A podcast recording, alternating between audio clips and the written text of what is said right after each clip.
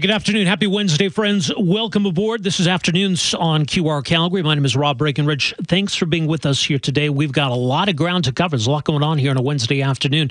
Uh, just within the last uh, hour or so, the federal heritage minister has confirmed the federal government has reached a deal with Google and this is basically at this point now to rescue the Online News Act. So this is a $100 million detail. We'll have details on that coming up this afternoon. Uh, a little bit later on, we'll get to the details as well. A big announcement uh, up near Edmonton today, Fort Saskatchewan specifically, a nearly $9 billion project from Dow Chemicals supported by the Alberta government, the federal government. This is going to be a net zero petrochemical plant. Have the latest on that. A lot of other stuff to get to this afternoon. Your calls as well, of course, 403 974 8255. We've seen some recent progress on the inflation front. We've seen the inflation rate ease over the last couple of months, some optimism from the Bank of Canada that maybe things are trending in the right direction toward that 2% target. Uh, food inflation is still lagging uh, some indication when it comes to market prices that uh, we will see a further decrease in food inflation uh, in the months ahead. But of course, that doesn't undo all of the inflation we've seen over the last couple of years. We've seen sharp increases in food prices. So even if food inflation eases, you know, we're not seeing food prices drop. Uh, so we still have to to manage all of those increased costs, and that's been tough on, on a lot of Canadians, clearly.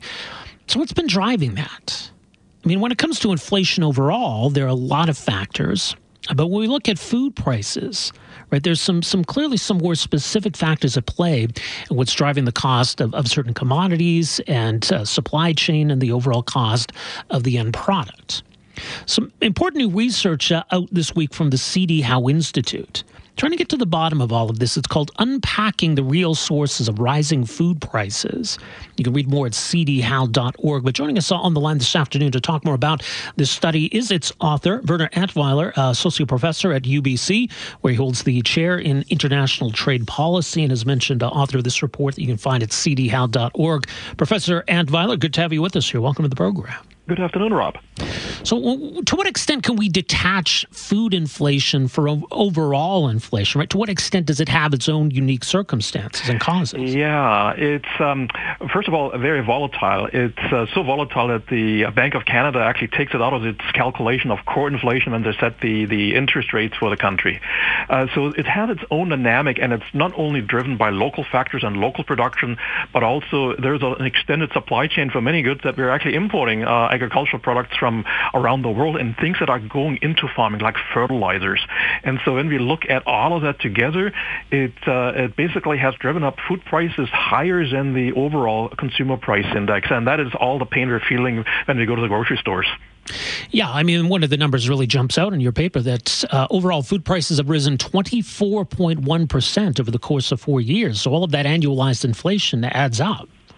That's right, and there's nothing that actually has gotten cheaper. So all all food prices across the board of all the different items that we have been tracking uh, statistically, they have gone up. But it, what it stands out is that uh, there is a lot of differences across the different types of food products that we purchase from the stores. Right. Uh, some have gone up a whole lot more than others, and and so there are very specific factors that are driving, for example, the increase in the the price of fats and oils or the price of wheat, as opposed to say the, the, the price of meats or dairy products.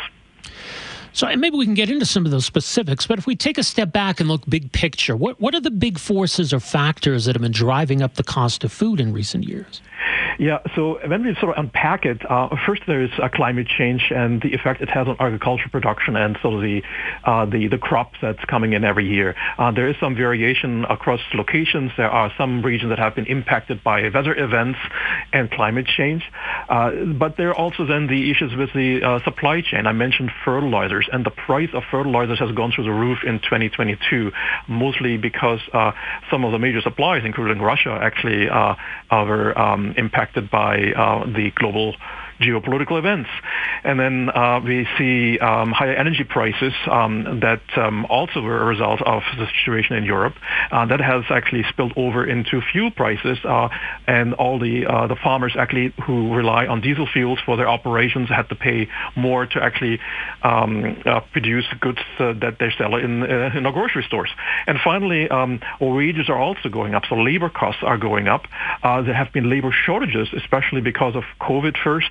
Um, farm workers couldn't be brought in that companies relied on. They had to rely on more expensive local workers, and all that has sort of spilled over into these higher food prices. So it's not a single factor that we can point to. There's no scapegoat here, uh, but it's a combination of all these things, and that has uh, led to this picture that is quite different across these different food items.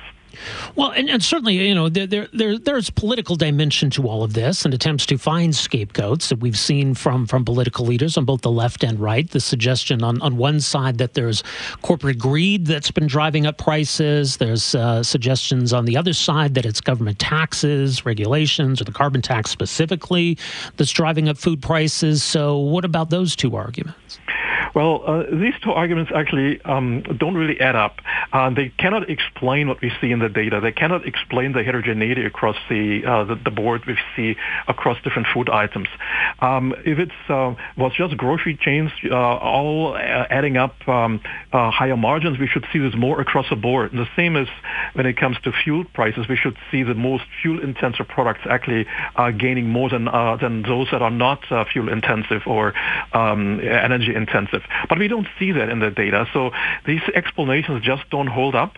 Uh, and it's kind of simplistic when you just try to find one reason. Yeah, it's just it's just not that. It's a combination of many different things uh, that is uh, adding up and driving up prices. And that is this uh, big difference that we see across the different food items that cannot be explained by a single factor.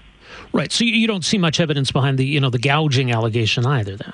No, no. I, I, I basically look at the markups uh, in the grocery business, the wholesale uh, and the, the retail operations, and these margins are actually not that large. Uh, of course, here in Canada, we don't have as many uh, food suppliers as maybe in the United States, but if you look at other jurisdictions around the world, um, they're kind of similar to Canada. Uh, it, it's relatively concentrated because there are economies of scale in uh, warehouse management and transportation, but the markups are just not that large. Um, food is such an important item where people can substitute that um, it's very difficult for, for companies to, to drive up prices. Uh, there is just not this very strong effect from market structure that we see, for example, in the banking sector or um, uh, for uh, uh cell phones. The, the situation in Ukraine, I, I, wanted to talk about the impact there. I mean, we don't get you know beef or, or fruit or vegetables from Ukraine, but uh, I mean, Ukraine is a, is a major grain supplier to the world. Russia obviously is is relevant. So when you know when Ukraine gets invaded, when there's sanctions on Russia, what's been the impact on commodity prices, uh, on other farm input prices stemming from that? Yeah, actually, it's uh, transmitted through different channels. Uh, first, uh, we have seen this humongous increase in, in fuel prices in 2022. So that has been uh, a worldwide effect, uh, and uh, that is a major input into farm production. They all require fuel for their operations. So that was the, the first shock. but we also have seen um, product coming offline that was produced by Ukraine, namely wheat, and so we actually see a significant effect on wheat prices around the world. And that is affecting affecting Canada too because of the substitution. So it's a global market, and so when the there's a shortage that's global, it's driving up prices everywhere, and that's exactly what we see here in, in Canada as in other countries around the world. Our prices for wheat have gone up. Uh, and um, we also see uh, the effect on fertilizers, which uh, actually Russia is a major producer, and and so this um, uh, is just missing in the market, and it's basically driving a shortage that is then translating into higher prices. So, some of the differences we see, and, and maybe there's specific reasons for each, but it does seem confusing to people that why would uh, some fruits and vegetables, you know, why is some more affordable and others have seen big increases? Why are some kinds of meat still more affordable? Others have seen large increases. How do we explain these these little differences? Yeah, so then one has to really look very carefully at each market and the, the drivers of supply and demand in each market. Uh, when it comes to fruit and vegetables, some of them are brought in from particular locations. Uh, we can see very strong effects because it's it's geographically concentrated, and what happens in that particular region in terms of the the, the weather and the climate, uh, that plays a major role. So, for example, when we look at bananas, the price of bananas has risen very little compared to most other vegetables like apples or oranges. So, what is the explanation? Local factors because we're only importing bananas from very specific locations. Same is true for uh, greenhouse products, uh, for example, uh, tomatoes uh, or, or, lettuce. Uh, so all of that is coming from these particular locations that are impacted in a in a unique way, and so we see significant differences. But the good news is, um, vegetables and fruits actually have risen less than than the overall average, and uh, other things like beef has gone up more, and pork has actually gone not gone up as much. So there's a relative price difference in these uh, products because there are unique factors that are driving the production of, say, beef versus pork. Now, is there some relief in sight? I know some, in, in, sort of looking at you know the, the commodity, the egg, the future markets, you know, suggest that maybe there there is some further downward pressure on, on food prices still to come. Uh, is it too soon to say, or what, what are your thoughts on that?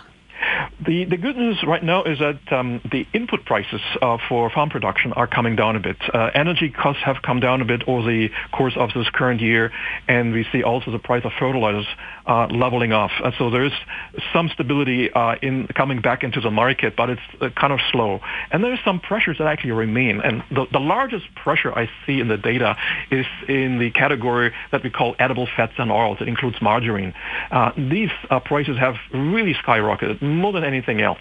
And, and, so we were wondering, you know, what is going on there? Why why is margarine and edible fats and oils going up like crazy, yeah. spilling over a little bit into the, the market for butter as well? Uh, and the answer is um, there is actually a policy out there around uh, the world that is supporting the production of biofuels. And biofuels needs feedstock that's coming currently from things such as corn, right. and that is uh, uh getting into the market for for these oils and fats that are uh, used to produce things like margarine. And uh, so this diversion of agricultural output uh, not into the food market but into uh, the production of biofuels is uh, a key factor that's uh, going to keep up prices uh, in that category. Very interesting. Much more is mentioned, cdhowe.org. Uh, Werner, thanks so much for joining us here this afternoon. Appreciate it. My pleasure. All the best. Uh, that is uh, Werner Antweiler, a professor, associate professor at UBC, holds the chair in international trade policy and uh, authored this report for the CD Howe Institute on what's been driving food prices. There's a lot of uh, international factors at play, he says.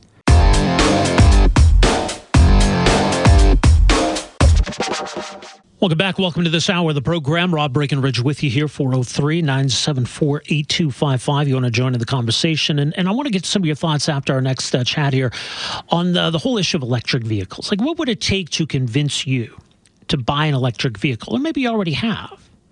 Now, certainly the federal government wants to nudge you in that direction.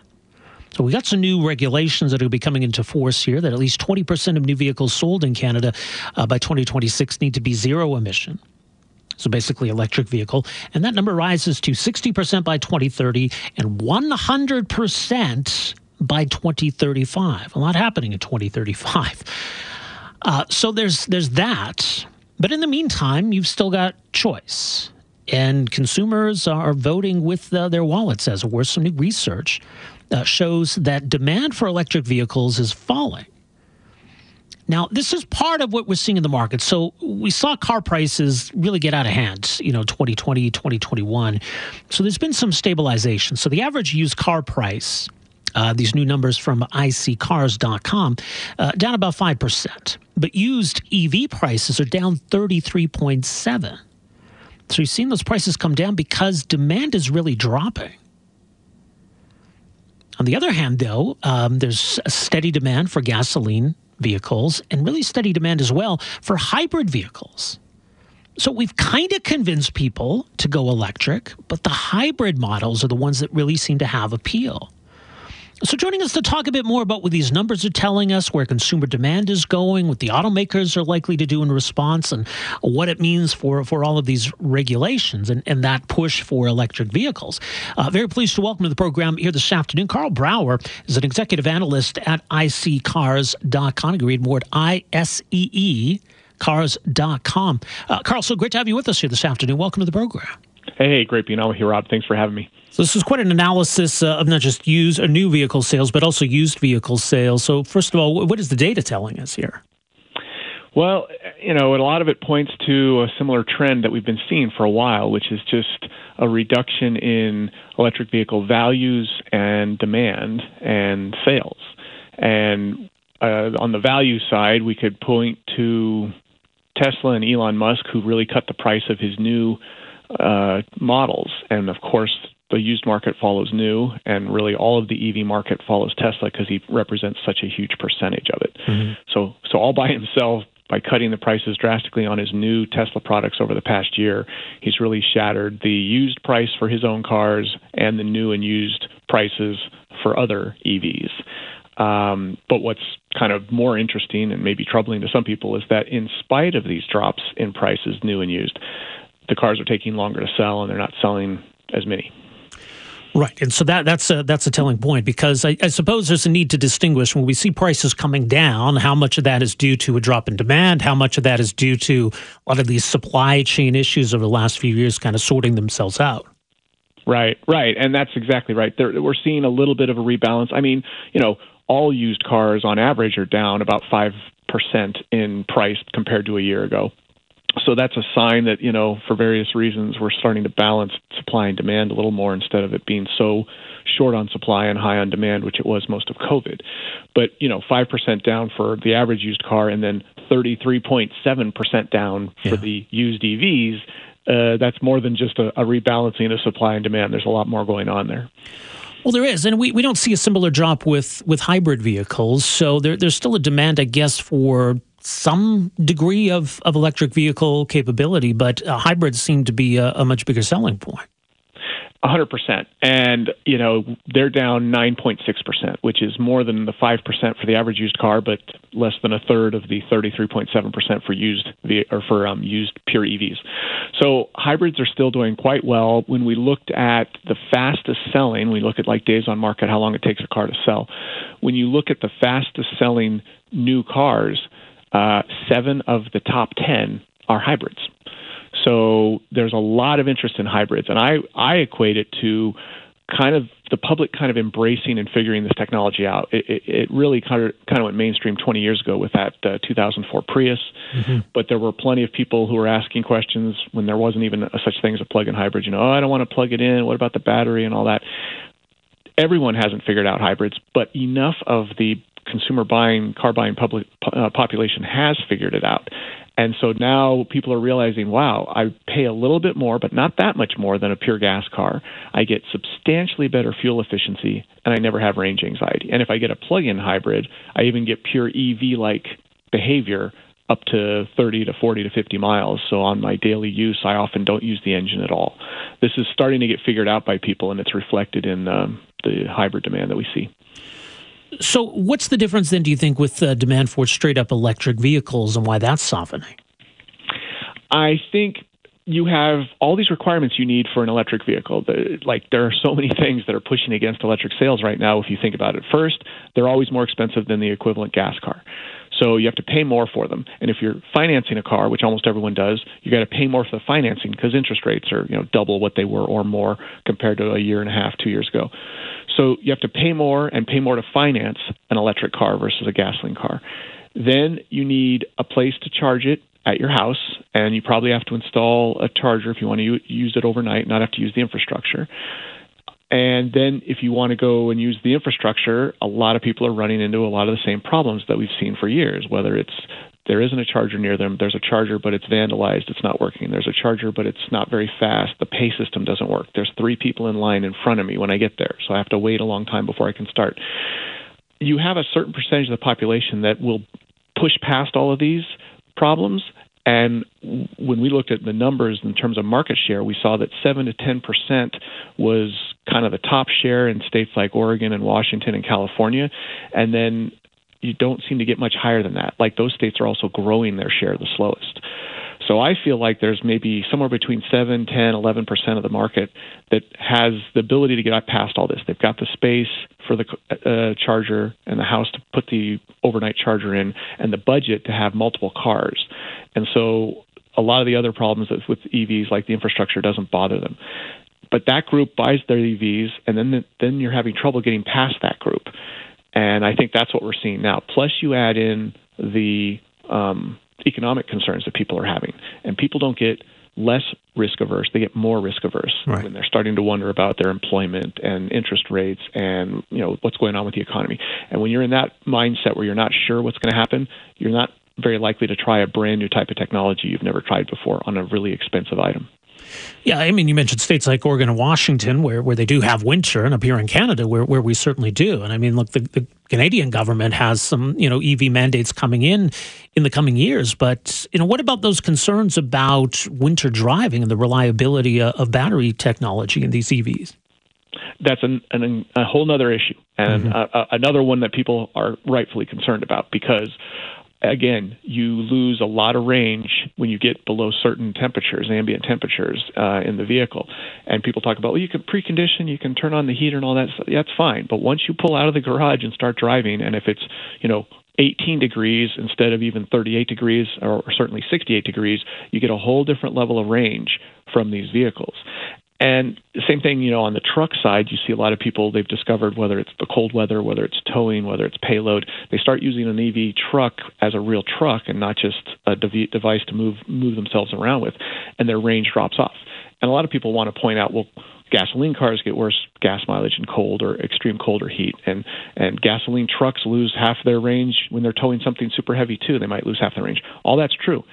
But you solve that problem in 5 to 10 minutes at one of the you know tens of thousands of gas stations around you when that when you're out of range. You don't do that with an electric car. You got to find the charger, hope it works, hope the pay works, hope it's fast charging, hope it's not vandalized, and hope there's not three people in front of you. In terms of the, the, the automakers themselves, in you know responding to what consumers uh, seem to want, there's an appetite for hybrids, still a lot of demand for gasoline vehicles. There's obviously, as mentioned, a kind of a regulatory push uh, to some extent towards electric vehicles. So how are they responding, or how, how are they likely to respond in the coming years? There's clearly some kind of reorientation. You know, we just saw some announcements from uh, General Motors this week, you know, talking about they did pretty well in, in some of their revenue, and now they're maybe going to be reevaluating how hard they're going on the electric vehicle production, the electric uh, battery production, producing batteries. There's definitely kind of a reassessment. There's clearly a reassessment, and I always felt like these manufacturers, you know, they they need to say the right thing at the right time, and they need to take the right stance at the right time. And I can't believe they aren't in their own private boardrooms when no one's around running scenarios like crazy, just like the military runs scenarios on various things that could happen in the world. I'm sure they're all running scenarios on okay, if slash when there's an issue with selling EVs, if slash when there's a change in the political winds on how hard we're going to push EVs, what's our next what's our shift? What's our plan when that happens if slash when that happens? I'm sure they've all been doing that and they've got them in place. So as is so often the case in life and certainly in the automotive industry uh, future plans are always up for reassessment. And we've seen that for decades, and we're going to keep seeing it. Much more of these data and much more. It's a great resource, iSeeCars.com. Karl, thanks so much for making some time for us here. Really appreciate the insight on all this. Always great being on with you. Thank you. Likewise. There you go. Karl Brauer, executive analyst, uh, iSeeCars, I-S-E-E cars.com. So good overview of uh, where demand is going and, and everything that the manufacturers need to balance here. So, look, if, if prices are going to continue to come down, I mean, that could actually end up being a selling point at some point for electric vehicles. Because right now, it's cost prohibitive for a lot of people. But there's a lot of risk. You know, when people are buying a vehicle, there's a lot that you factor in, right? What do you need it for? Now, what are your costs? What's the cost of buying the vehicle? What are going to be the cost uh, of driving and maintaining that vehicle? You know, so we, we got a lot of uncertainty when it comes to electric vehicles in terms of how and where you're going to charge it. Uh, what's the reliability as we navigate to the cold winter months?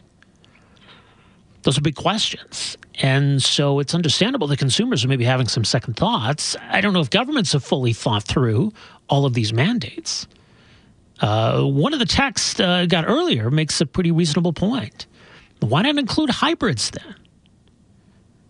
If people are, are comfortable with hybrids, if they give that that reliability uh, aspect, that seems like it's a much easier sell to convince people uh, to to abandon you know strictly gasoline vehicles.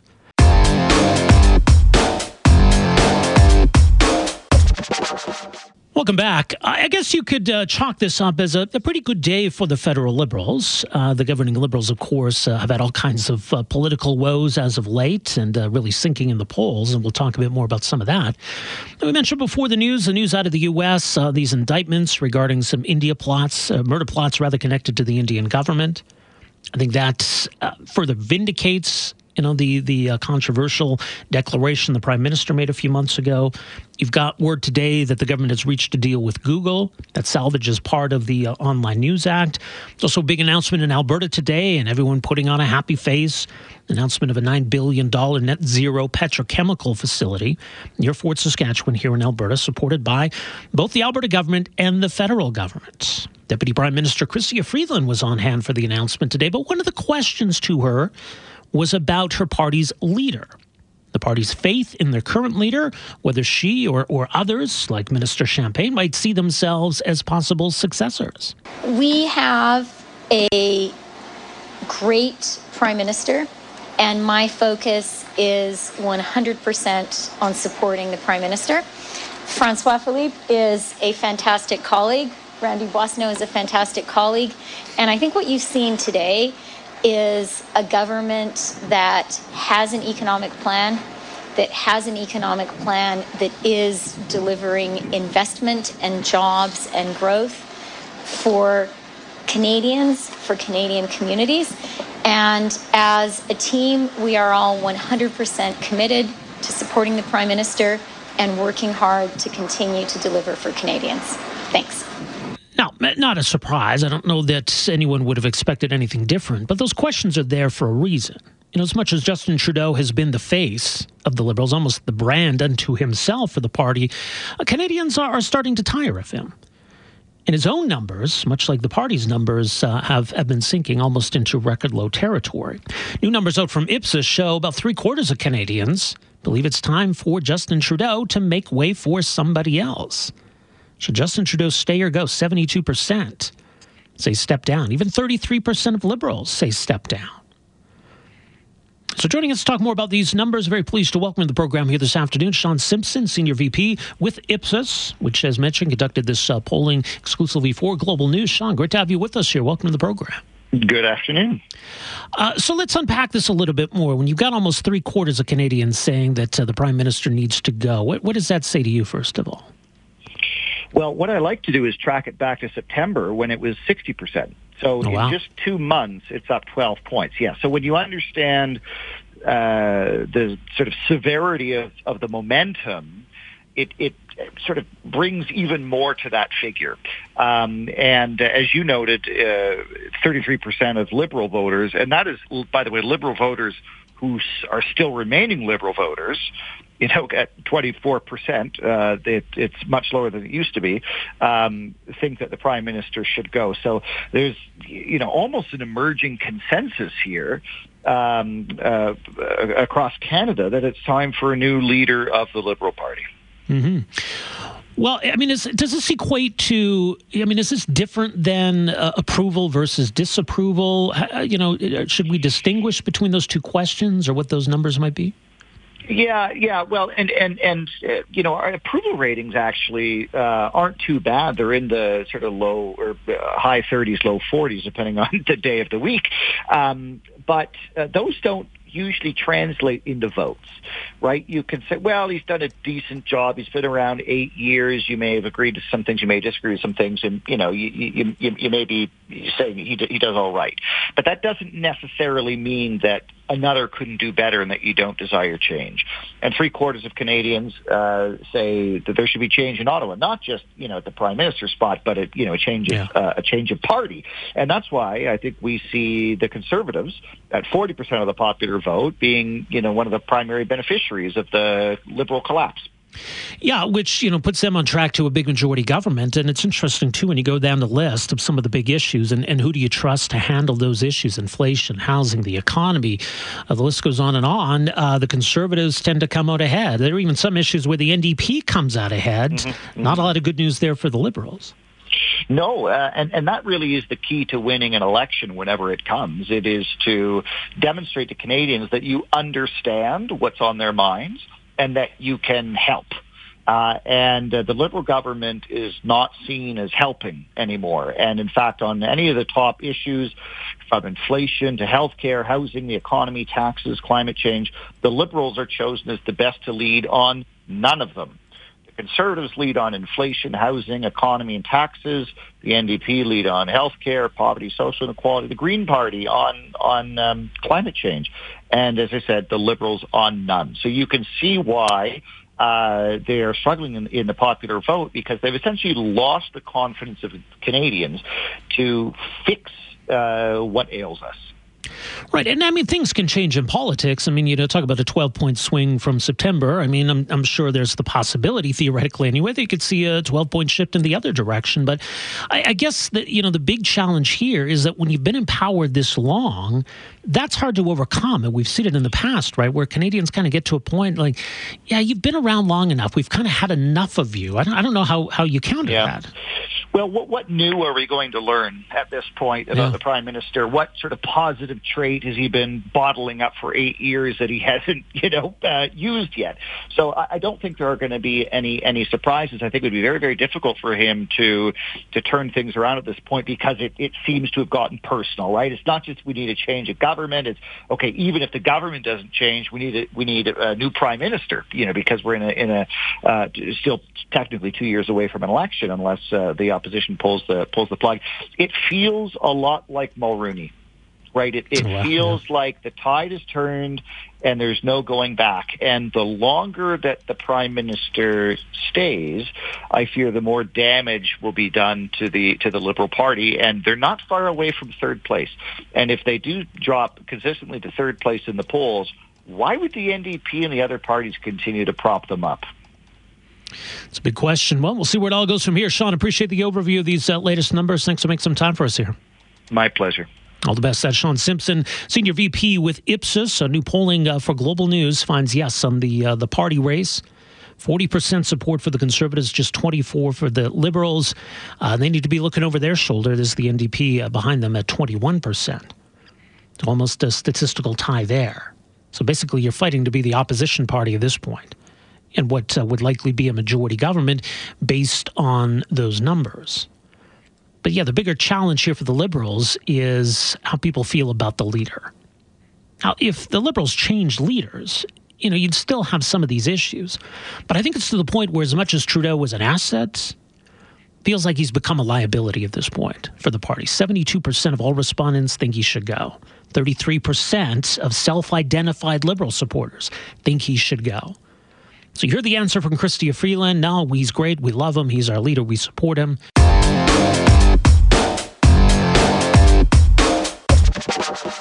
Hey, good afternoon. Welcome to this hour of the program, friends. Rob Breckenridge with you here on a Wednesday afternoon. A lot more still to get to this afternoon. A very busy Wednesday uh, unfolding here today. You can reach us 403 974 8255 974 Talk, and we'll get to more of your phone calls and your texts along the way here. Off the top in this hour, though, a story about uh, artificial intelligence and how it's going to play a role in one specific industry. There's no question that AI technology is evolving rapidly. It's going to become more and more relevant to varying degrees uh, in our lives and in various industries. But what about in journalism? What about AI's role in keeping us informed? You know, there's no doubt, and, and look, as we've been talking about the Online News Act, uh, that the future of journalism is uncertain. It's a lot of evolution and tumult happening in the industry. And so, what about AI? You know, can AI be a useful tool, or is AI just going to add to to all of the chaos and uncertainty? Well, the center of all of this is a story this week involving Sports Illustrated, which was once a, a real crown jewel in the world of, of sports journalism. It was quite an institution maybe that's not so much the case anymore, but still, I think there's a certain amount of prestige that goes along with Sports Illustrated. Well, they've been caught using AI And, and this is one of those areas in which it raises questions about, I guess, even journalistic ethics. Now, this was first broke by the outlet Futurism, uh, that Sports Illustrated had been publishing articles generated by artificial intelligence without uh, announcing or, or describing them as having been generated by AI. What made it even weirder was the fact that these articles came with bylines, supposedly written by reporters who had names and photos. Except it turns out those names and photos were also generated by AI. So it does raise a, a, lot of questions. Joining us to, to explore some of those uh, questions, very pleased to welcome to the program here this afternoon John Affleck, who's Knight Chair in Sports Journalism and Society at the Donald P. Bellisario College of Communications at Penn State. Professor Affleck, thanks so much for making some time for us here. Welcome to the program. Thanks. Uh, thanks for having me. So, I mean, first of all, how surprised were you by this? I was so surprised that I didn't initially. I thought the the futurism story was a hoax. Um, and then it was only sort of seeing the uh, reactions from uh, the Union of Human Workers at Sports Illustrated, which was aghast, and um, the uh, statement that came out from the Arena Group, which is now the outfit that operates Sports Illustrated, that I really understood that this this had really happened, and um, uh, like most people, I think I, I was I was pretty surprised by it, and and obviously uh, disheartened. So, what does this represent? I mean, is this is this an ethical lapse, or, or how do we describe this? It's certainly an ethical lapse. I mean, I, I feel like it doesn't even. In some ways, I feel like it doesn't even rise to the level of an ethical question. You know, journalists um, in North America abide by the the code of the Society of Professional Journalists and the first uh, Society of Professional Journalists, and the first item in that code is, um, you know, uh, seek truth and report it. Mm-hmm. And um, you know, using this was a this was sort of this a weird um, SI adjacent product where they were uh, ostensibly, uh, evidently reviewing products and uh, where these where these articles were being used, and I mean just the idea that you're not being truthful about how the um, article is generated or who's doing it. Um, just sort of fails the test on its face. I mean, it just isn't even, there isn't even anything to argue about, really. Yeah, and especially now, the benefit of knowing what we know and going back and looking at some of these articles, like you see some of these, I don't know how to describe it, but very you know weird mannerisms, yeah. I guess, almost that that these these AI text generators have. That it it seems okay. This you know, a, a normal person, normal reporter wouldn't write this way. Yes. Yeah, I agree with that 100%. Um, you know, my my big overall take and where it is is that um, in, in, terms of journalism is there's there's a tendency when new technology uh, comes along to you know there's a sometimes people won't want to look at it and just want to pretend that it doesn't exist and other others will say oh, this is it. This is the thing that's going to save us. This is just like the new greatest thing that ever was. And the problem with that, uh, journalistically, and uh, when it when it comes to the industry of journalism, uh, is that if owners think that they're going to, you know, have an easy uh, easy way to pre- create content and cut a few corners, it's not going to work out that way. I right. mean, it's not, you know, we think of AI as omniscient, but, you know, in reality, it's a dumb intern. It's, you know, it, it makes mistakes. It does, tells falsehoods. It writes in cliches. And as, as you're sort of intimating, the, the structure can just look odd. It doesn't look like a person wrote it. So, you know, interns learn and the, and the algorithm will learn and mm-hmm. get better as time goes on but I think I think all of these are a really good example of the way as AI develops that it's going to need human hands to guide it. and to essentially act as as editors and curators and figure out how to harness it in the best way, as opposed to just oh let it let's let it run free and see what happens.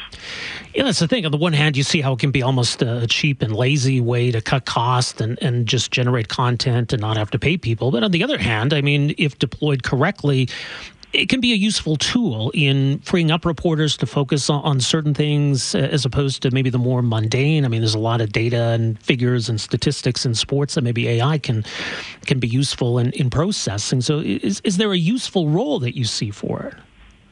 I do. Um, there there are there are a few ways. Um, sort of compilation of statistics and and that sort of thing. It obviously moves much quicker than you know the reporter with a you know calculator is going to be able to to do things. But there there are other ways.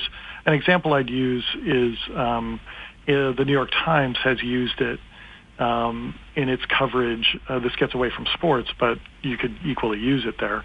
Um, it's it's it's solicited questions on hot topics from from readers, for instance, climate change, and then it's taken the family of answers that have come in on what questions do readers have about uh, climate change and broken them down into sort of categories. And then and then the editors can look at these questions and formulate a question or two that the that staff reporters can answer and so that's how they build they build some of their Q and A's by looking at the large language model seeing what what people are asking formulating a general question and then they can answer it so that's that's just one small example of of how it can be done. Um, when you talk about data, I think ultimately there will be some things to look at over the long haul that that could be very interesting about you know trends. There are a lot of things you could do in trends in sports and all that sort of stuff. Um, whether it be you know how effective is a is is a is a free agent pitcher you know at what age is it bad to uh, re-sign somebody after you know for more than a year, that that sort of thing. I mean, the, the stats will tell. Yeah. But um, but um, I think that that's the sort of it's good for sort of deeper look stuff as an aid to deeper look kinds of writing. Um, I think a question we have to ask ourselves is if we're just using it for really mundane things, do we need to be doing the mundane thing in the first place? Are people looking at that? So a question for editors to ask themselves. Yeah, and if if nothing else, there's maybe a silver lining here in that it's you know thrust all of this to the forefront. It's generating a lot of conversations. I mean, I understand you got your ethics class uh, coming up uh, soon here, and, and an opportunity yeah. to, to really you know take a deep dive on on these issues, right? Sure. Uh, actually, uh, this morning, what I did was uh, we've got a class tomorrow in my sports writing class that where we're going to look at an AI generated piece against student copy. Um, uh, we had an assignment recently. Where just based on statistics and, and quotes, I asked students to formulate a game story and um, uh, on a basketball game, and I gave the same material to ChatGPT, and the ChatGPT version is much much worse than than you know an A a paper that would get an A mm-hmm. uh, in in my class, but it did manage to get where it happened and who won and what the final score was and all that sort of stuff. So it did get the the, the basics of it right. So I'll have the students talk about you know what what they see in it that um, they need to make sure is in their their uh, their work, but also how it's falling short, how something looks when it is really really you know unprofessional. Um, it's you know it's a cliche ridden piece, and so um, you know I think it'll it'll show them how how it how something reads when it's really poorly done and how it sort of just feels very makes you feel very negative towards the writer and towards the towards the piece. Yeah. Well, we'll leave there for now, John. Appreciate your input on this. Thanks so much for making some time for us here. Yeah, happy to do it. Thank you very much. All the best. Take care. That's uh, John Affleck, uh, Knight Chair in Sports Journalism and Society, the Donald P. Bellisario College of Communications uh, down at Penn State. So, yeah, I mean, obviously embarrassing and, and tarnishing the legacy uh, of Sports Illustrated, which, as mentioned, you know, had a lot of prestige once in the day. you know, I know magazine long form journalism isn't what it used to be, but still, I think there's something to that brand. This really tarnishes that. Uh, so it speaks to kind of where we're at, that this technology is there. It's there for outlets to try to do this if they can somehow justify it to themselves. I mean, it, at this point, you, you, don't think highly of your audience if you're going to pass this off as, say, here's our reporter and his his latest story. Uh, but it does allow for those just kind of you know quick, sloppy, lazy articles or content to be generated. You throw it up there, and uh, but that's not how things should work. I, I don't think. I mean, at the very least, be honest about it. Because yeah, if it's just if all you need is a very brief summary uh, on you know a certain game last night, two or three sentences, then yeah, maybe that is one way to be more efficient uh, and allow your staff, your reporters, to you know spend more time on the stories they're telling. Because ultimately, I think good sports journalism is good storytelling. You know the the the scores, that stuff, sure, that's always just been um, you know straight up numbers, and AI can probably uh, really help with that. The presentation of scores and, and data, especially with you know more savvy sports fans these days, really craving a lot of those analytics. You know, to have those kinds of tools at your disposal can really help navigate all of that and really help present it uh, to your audience in, in, a way that they can understand. And that would apply to uh, media in general, covering complex topics or, you know, when you got a 600 page budget, those kinds of things. So AI can be a useful tool, but an example here, maybe how not to use it or how we don't want to see it used. Thanks for downloading and listening to the podcast. Don't forget to subscribe, rate, and review for free at Apple Podcasts, Google Play, or wherever you find your podcast. You can also find me on Twitter at Rob Breckenridge, and you can email me rob at 770chqr.com. Talk to you next time.